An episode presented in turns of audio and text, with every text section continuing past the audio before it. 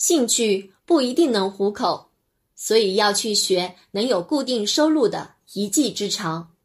例如需要时间学习，并且有技术性的专长，因别人不能一下就记录，你就有职场上的优势，可至职训局找有兴趣的科目学习，其余兴趣当休闲娱乐就好，